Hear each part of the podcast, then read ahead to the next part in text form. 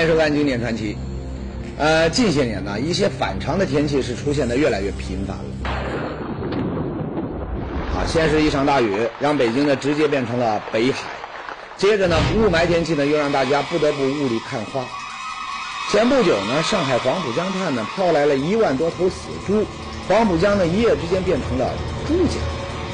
那这么多的猪是怎么死的呢？官方解释说呀，说这个猪啊都是被冻死。再往前一点，造成的后果呢更严重。呃，那是二零一一年七月二十三日的晚上，两列动车在永温线上发生追尾事故，造成四十人死亡，两百多人受伤。原因呢，有关部门的解释让人呢是大跌眼镜，都是打雷惹的祸。据说呢，当时因为雷击导致信号灯出现了设备故障，从而酿成了这出惨剧。自然，这个解释呢遭到了很多人的质疑。至于雷击到底是不是这起事故的罪魁祸首，宏宇呢不敢妄下结论。不过呢，要说到雷击这种现象，它确实会整出一些诡异的事情。啊，比如美国呢有一个叫罗伊的人啊，这位老兄呢，在一九四二到一九七七年三十多年的时间里呢，曾经在七个不同的地方被雷电击中。这要是换做其他人呢，早就小命不保。哎，但也奇怪了。这位罗伊老兄呢，不仅活了下来，而且是毫发无损，甚至他还因祸得福，啊，获得了一项荣誉。他七次被雷击的经历呢，被收录进了吉尼斯世界纪录。他也因此呢，成为了世界上被雷电击中次数最多的人。怎么样？真是大千世界无奇不有。当然，啊，不是每个人都有这位美国老兄那么幸运。在咱们今天的故事里呢，同样是雷击。事情可就更加诡异，甚至是恐怖了。怎么回事呢？来，先听听当地村民的说法。一秒钟，疼死打死两个人。他一打个时候吧，轰一声，大家都感到心跳了，都害怕了。哎呀妈呀！一个雷一秒钟打死两个人，这事儿呢，咱们听起来他他就觉得瘆得慌。不过呢，这里的村民又说。这还不算什么，更恐怖的事情还有呢，什么呢？他们说呀，也不知道造了什么孽啊！就他们这个小村子啊，从上个世纪八十年代起，被雷击中的他就有一百多人，平均一下每年得有三十多起，其中被雷打死的就有十多个。听了这话呢，红宇脑子里面只有一个词儿啊，也和打雷有关，那叫晴天霹雳。是啊。人命关天啊！您说这老天爷到底什么意思啊？为什么非要跟这么一个小村庄他杠上呢？这个不幸的小村庄到底又是什么样的地方呢？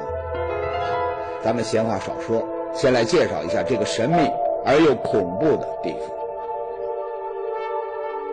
这个村子呢，名叫山背村，位于湖南省溆浦县的歌竹坪乡。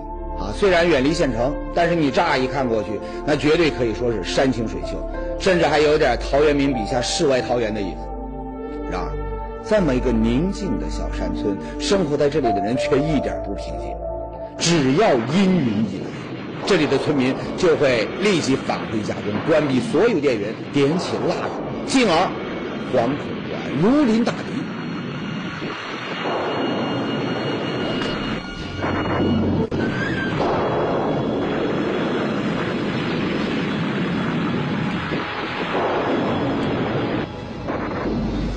们这么恐惧的原因呢？那只有一个，那就是马上又要打雷，而雷声一过，那不知道谁家的谁谁谁又会被雷电不幸给击中，轻则伤残，重则丢了性。看到这儿啊，估计有的朋友也急了，说：既然山背村的雷灾这么恐怖，那赶紧找原因呐！不错，在过去的几十年里呢，呃，山背村的村民还有当地的政府没少为这事操心。啊，气象专家、地理专家、电工，那是来了一波又一波。可惜的是，翻来覆去，他就是找不出这雷为什么总是跟他们过不去的原因。这折腾的久了呢，一些神神叨叨的解释他就来了。有人说，不是有个词儿叫“天打五雷轰”吗？弄不好这里的人呐是做了什么见不得人的事儿，所以呢被诅咒要遭受雷击的痛苦。也有人说了，说弄不好啊，他们是不小心得罪了什么天神，哎，天神呢他就派雷公电母来惩罚他。那么有这种想法的人呢，还搬出了《西游记》里的一段情节，说那可是有先例的。什么情节呢？大伙都熟，凤仙郡求雨。说的是凤仙郡郡主有一次供奉的时候呢，他一不小心呢打翻了贡品，哎不得了，摊上事儿了，摊上大事儿。玉皇大帝一看，这不是对我的大不敬吗？一怒之下发下毒誓，要让这个鸡把这米山呢给吃掉，狗呢把面山舔掉，灯焰把这个锁链烧断，才能够给凤仙郡下雨。可怜这个凤仙郡的老百姓啊，没有雨水，庄稼颗粒无收，渴死饿死之人不计其数。幸运的是，奉仙郡的老百姓呢碰到了西天取经的唐僧师傅，啊，为这事儿。不畏强权的这个孙悟空，差点再来了一次大闹天宫啊！这才逼得玉皇大帝勉强解除了哎，说起来这情节呀，还真是极其相似。不过呢，山背村的老百姓没那么幸运，他们不可能碰到神话传说中的孙悟空，那怎么办呢？和凤仙郡老百姓一样，也请来了法师，做了一系列的法事，请求上苍能够宽恕他们。啊！不要再用这个雷击来惩罚他们。那么效果如何？哎，话说那一天法师出马了，又是烧香又是画符，一通隆重的仪式过后，法师开始围着村子施法。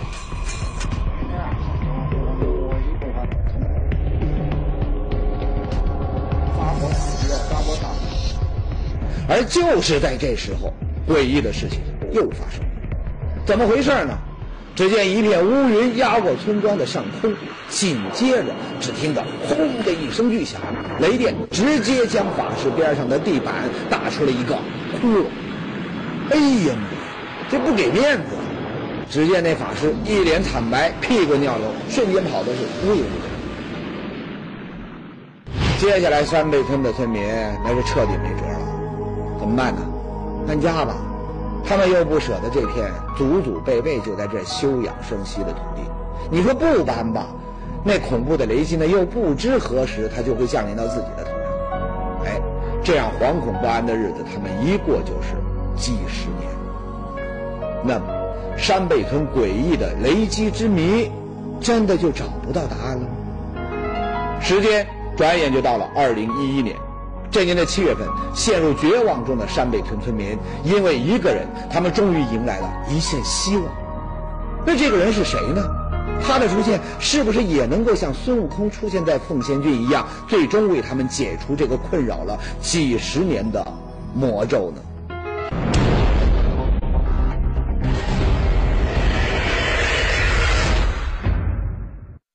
上节说到，湖南省的一个叫山背村的小村庄，雷击事件发生的异常多，每年得有三十多起，而且呢，经常有村民呢被雷击身亡。一开始呢，村民们都觉得是村子得罪了天神，于是呢就请法师前来做法。结果呢，这法师自己呢差点被雷击中。那么，这个普普通通的小村庄怎么总是遭受雷击呢？哎，直到当地村民绝望了几十年之后的二零一一年。他们终于等来了一个带来希望的人，谁呢？就这个湖南省气象局防雷中心的主任徐永胜，有着长期从事气象与防雷预防工作的经验。二零一一年七月，他带着一个调查组，经过长途跋涉，终于来到了山背村。那么，徐主任能找到山背村雷击之谜的答案吗？要说这徐主任呢，果然经验丰富。就这么一调查，哎，他就发现了一个奇怪的现象，什么呢？他发现，在这山背村的雷击事件中，有一点十分诡异，什么呢？就是这些受害人的遇难地点不寻常。怎么不寻常呢？我们都知道，一般在什么地方容易遭受雷击啊？野外的山上啊，树下呀，啊，也就是说，在空旷地带比较凸起的地方。因为那些凸起的东西，它就像导线，能够把天上的雷电呢接到自己身上，啊，比如说那个天下无敌的李元霸啊，我们都知道是被雷打死的。这怎么打死的呢？哎，被他的哥哥李元吉骗说，只要把锤子抛向天空，他就可以和老天打架了。哎，这一抛完了，那就相当于把一根导线呢接到了自己。那么，山背村这些被雷击身亡的受害者是在什么地方遇难的呢？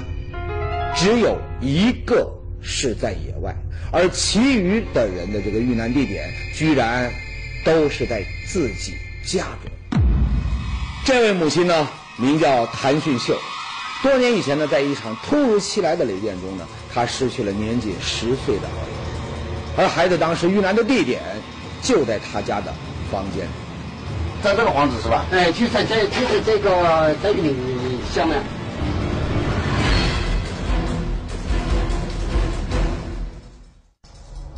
而在另一个受害者家里呢，我们看到发生雷击事件的房间里，地板上还留着一个个窟窿，这些窟窿都是当时被雷击穿的。才过年，这大太过年喷起才喷才过离开，这就奇怪了，不合常理啊！我们前面说了，打雷下雨的天气是不能站在户外，尤其是树下的，原因是雷被树引过来之后呢，很容易击中人体。但是室内它就不一样了。按说发生雷电时，室内那应该是相对安全的，你只要关好门窗，它是不会发生意外的。我们听说过的那些雷击事件，绝大多数啊也都是发生在户外。可是为什么这山背村的雷为什么偏偏反其道而行之呢？专打室内的人呢？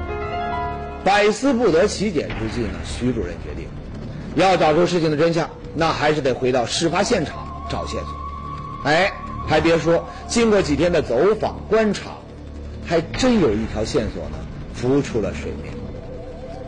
看过几个雷击事件的发生现场，专家们找到了这些事件的一个共同点。首先，在谭训秀儿子被雷电击中的现场，专家发现了一根悬挂在屋顶的电线。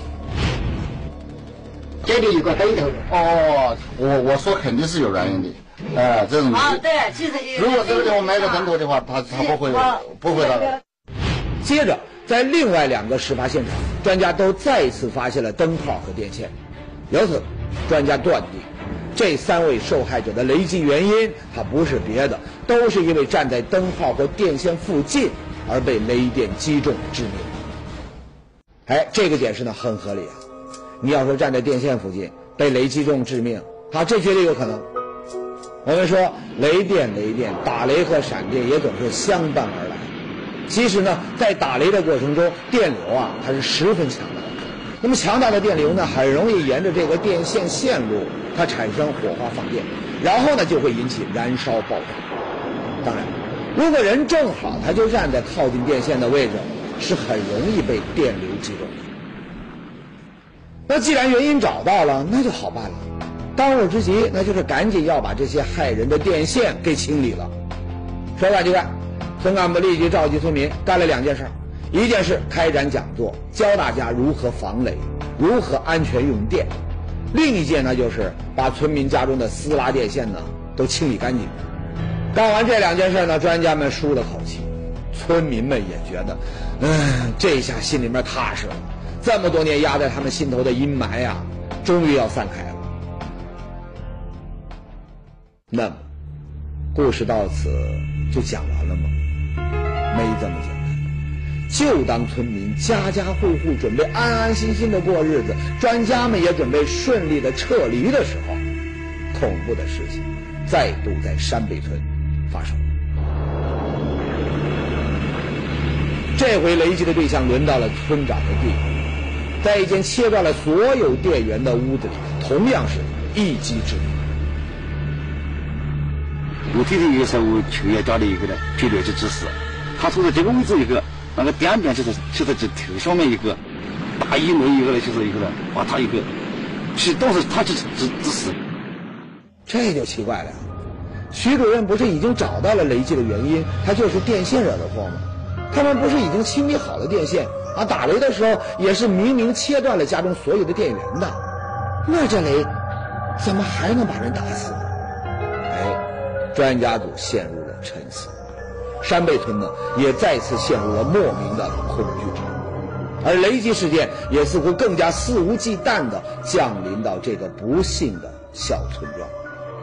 从！来一个大雷，这个这个屋里去一个，大小气啊！我爬起来一看，这个地方就打了一个孔，外边的缝纫机都下来了。一时间，山北村是被诅咒的说法又在村民中流传开来，而专家组也陷入了困惑。难道说自己几十年的经验就不管用了？自己的思路难道错了？而错又错在哪呢？就在刚才村民说到的那个雷击现场呢，专家发现，虽然这户人家已经切断了电源，但是雷击发生的地方仍然离电线很近。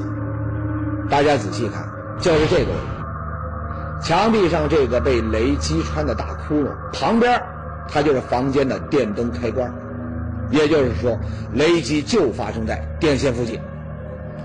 雷击发生的地方离电线很近，这又说明什么呢？专家说，切断电源后，之所以还会发生雷击，那是因为雷电造成的雷电感应现象。雷电感应现象，这是一种什么现象呢？专家解释，原来啊，在雷电感应过程中呢，雷电能在地面金属线络网络中形成强大的瞬间高压电场，一旦人呐。他处于靠近电线或者电器的位置，便很容易被雷电击中，引发惨剧。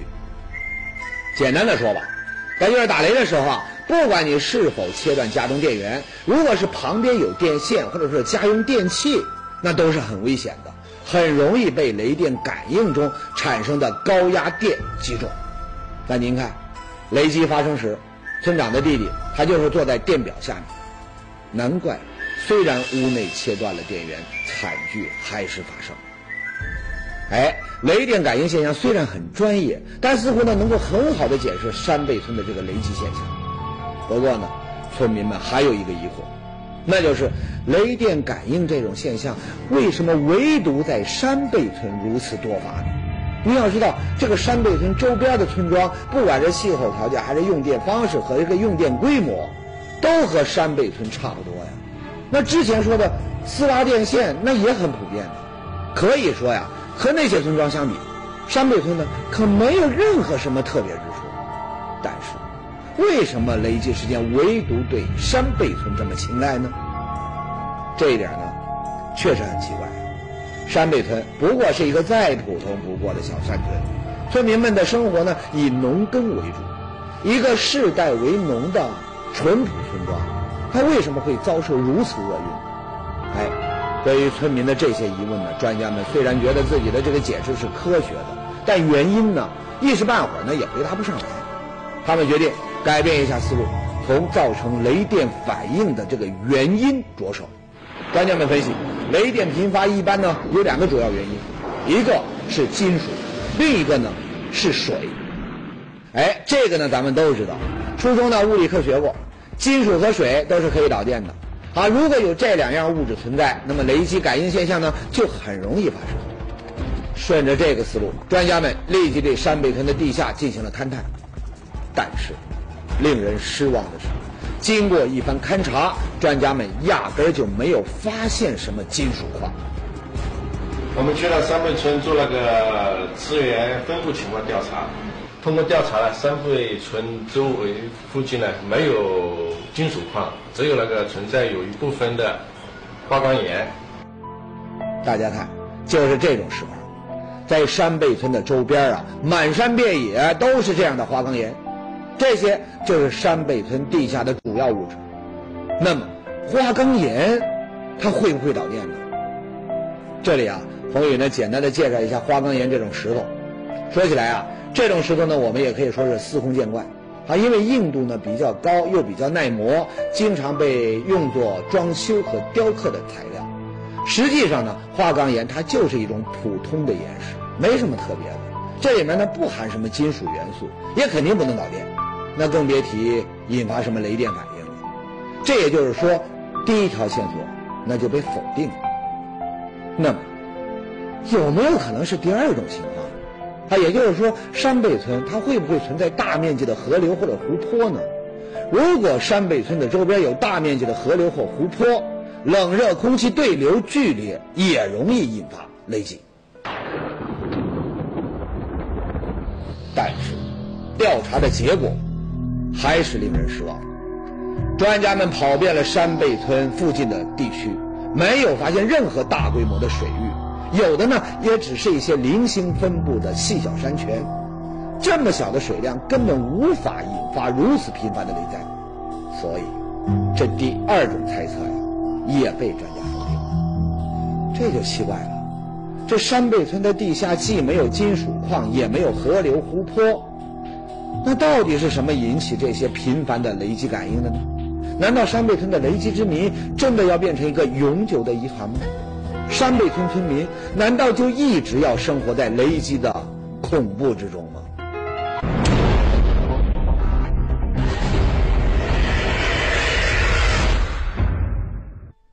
刚才说到，专家分析啊，大量的金属和大面积的水都有可能引发雷电反应，造成山北村雷击事件频。但是奇怪的是，经过地质勘察和专家的探访，山北村呐根本不存在金属矿，也没有河流跟湖泊。也就是说，专家分析的两种可能性都被否定，调查一时间陷入了僵局。但是就在此时。一个无心的发现，让事情又峰回路转。就在大家百思不得其解、调查将要被迫终止的时候，有一天，专家们来到山北村附近的最高峰上进行调查。站在山顶，整个村子的全貌呈现在面前。微风吹着绿油油的麦田，让他们更加感觉置身于世外桃源之中。都说美景醉人。可专家们的心呢，却更加的沉重。他们知道，要再不解开这诡异的雷击之谜，无论景色多漂亮，那这里的老百姓都只能生活在恐惧和不幸之中。那答案究竟在哪里呢？哎，有句话怎么说呀？有心栽花花不成，无意插柳柳成荫。就在徐主任面对美景陷入沉思的时候，眼前的景象呢，让他心头一惊。一个想法突然他就跳了出来，难道这雷击之谜的幕后真凶竟然会是他？是什么呢？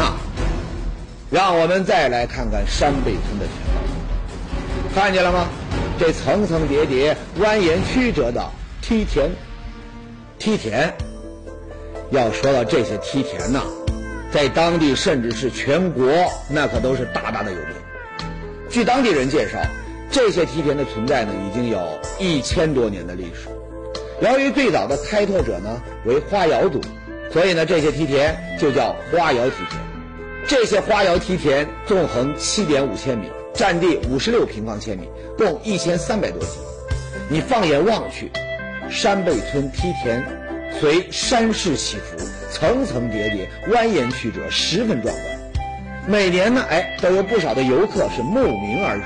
来欣赏这里的美景。哎，介绍了这么多，难道说这美不胜收的花瑶梯田会和诡异恐怖的雷击之灾有什么关系？莫不是这个专家找不出原因，随便找一个替死鬼来忽悠人呢？说实话，红宇啊也是将信将疑。不过呢，徐主任很肯定，他认为没跑，山背村频繁的雷击原因就是这些梯田。那梯田又怎么会导致雷击呢？徐主任解释说呀，其实重点不在于梯田，而在于这个山背村梯田上种植的农作物水稻。我们都知道，要让这梯田上的这个水稻长得好，那就得灌溉呀。因此，为了灌溉水稻，山背村的村民们在梯田间挖掘了无数条沟渠，把山上的山泉呐引入到梯田里。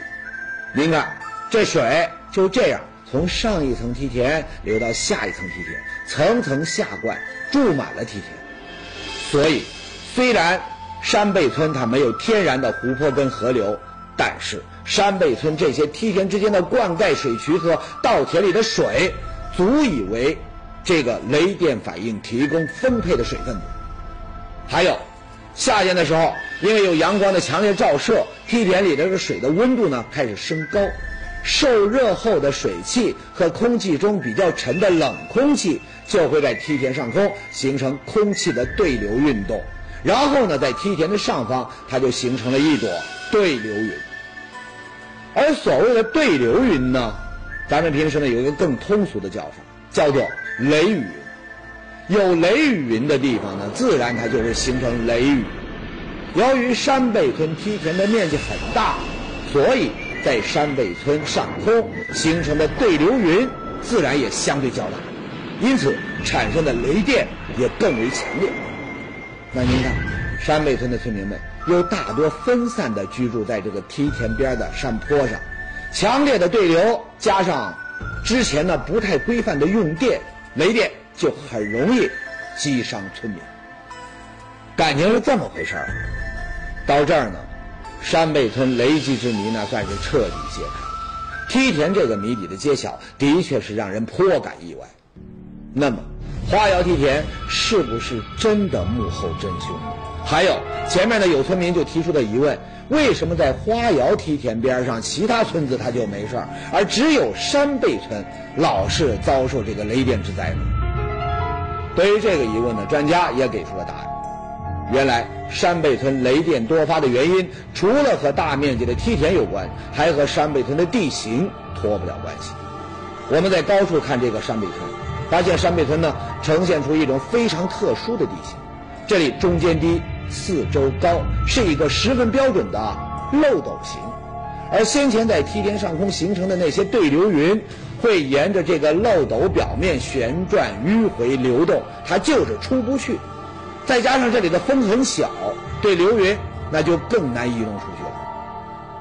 至此呢，山背村恐怖的雷击之谜呢，总算是找到了最终的答案。我们真是不得不感叹大自然的神奇。山背村的祖先们在这里开垦梯田，为的是更好的生产、更好的生活。但是，没想到这样的发明创造，在给生产带来便利的同时呢，也给后人们的生活埋下了一块。不过还好，专家们的不懈努力，终于解开了这一谜团。为了避免此类事情再度发生呢，当地政府为村里面修建了避雷塔，给每户人家安装了避雷针。那么有了这些防雷设施，再加上村民们不断丰富的防雷知识，自此以后，山北村再也没有发生过雷电伤人的事情。好，今天的故事呢就是这些，下期咱们继续经典传奇。